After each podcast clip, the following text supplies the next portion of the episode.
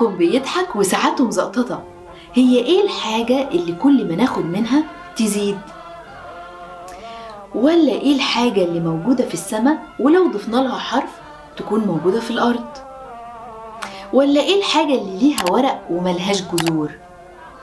ولا إيه الحاجة اللي بتتنفس من غير روح؟ استنوا بس أنا عايزة أقول لكم إن بطلنا النهاردة الفوازير.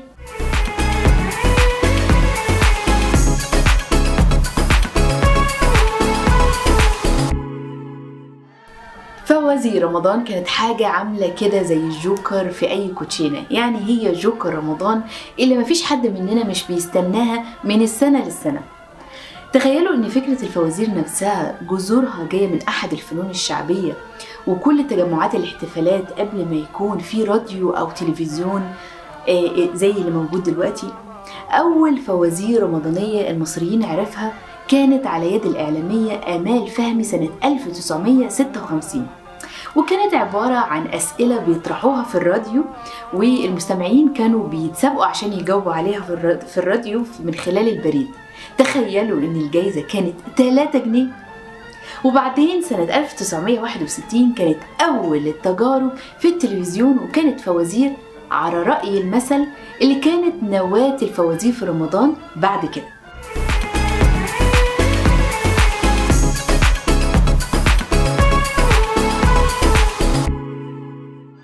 وبعودة الأيام يا حبايب نتقابل دايما ونفرفش وإن شاء الله محدش حوش.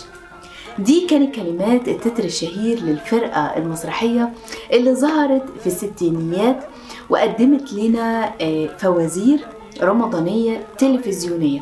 الفوازير الرمضانية التلفزيونية دي كانت لفرقة ثلاثي أضواء المسرح إيه، والفرقة دي اكتشفها المخرج محمد سالم. الكلام ده كان تحديدا سنة 1967 كان آه، فيها مين بقى الفرقة ديت؟ يلا أقول لكم فيها مين الفرقة دي. الفنان الراحل الجميل الله يرحمه سمير غانم. والراحل الجميل جورج سيدهم وكمان الراحل الرائع الضيف أحمد. الفرقة دي تخيلوا إنها تأسست بعد نكسة 67 والبلد كان حالها صعب جدا والموت فيها كان مش حلو. ولا مسارح ولا كوميديا ولا كان فيها أي ذرة كده بهجة. عشان كده فكر الثلاثي دوت في تكوين فرقة أضواء المسرح وساعدهم بقى في الفكرة وقتها المخرج محمد سالم وكمان الكاتب حسين السيد. جورج سيدهم قال في لقاء قبل كده إن محافظ الإسكندرية كان مؤمن بيهم جدا ودعمهم ماديا دعمهم ب 30 جنيه بدل 15 جنيه. وخلى كمان مسرح الشاطبي تحت تصرفهم من غير أي مقابل.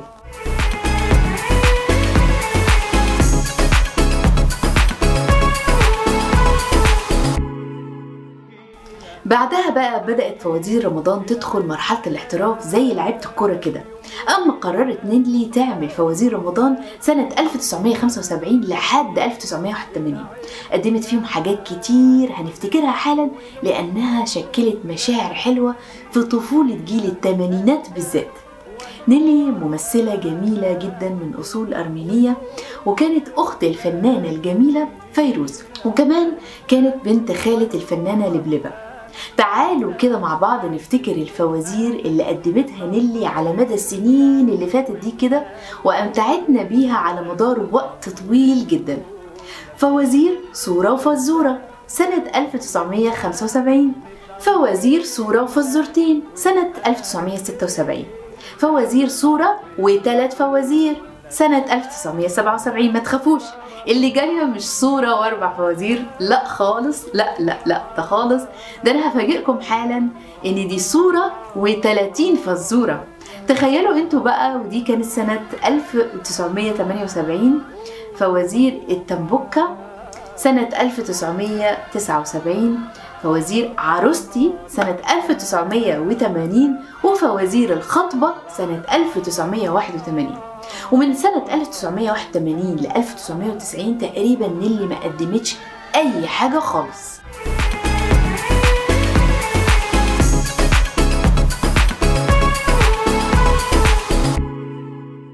بس نيلي رجعت في رمضان سنة 1990 وقدمت فوازير عالم ورق وكان بيعاونها في كل فوازير الراحل عملاق الفوازير المخرج فهمي عبد الحميد.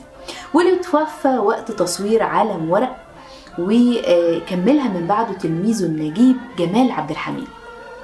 وبعدها سنة 1992 قدمت لنا فوازير أم العريف وكمان سنة 1995 قدمت لينا فوازير الدنيا لعبة.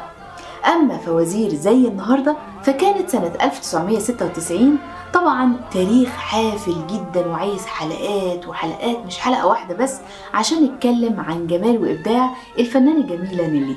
تخيلوا إن الكاتبة سكينة فؤاد كتبت مقالة في مجلة الإذاعة والتلفزيون سنة 1979 وكانت صدمة جدا. ساعتها كانت هي رئيسة التحرير وعنوان المقال كان بجد يخوف وصادم وكتبت فيه التخلف العصري في سفينة ساذجة. وكانت في المقال ده بتهاجم فيه فوازير نيلي ومش بس كده دي كانت كمان عايزاها تعتزل.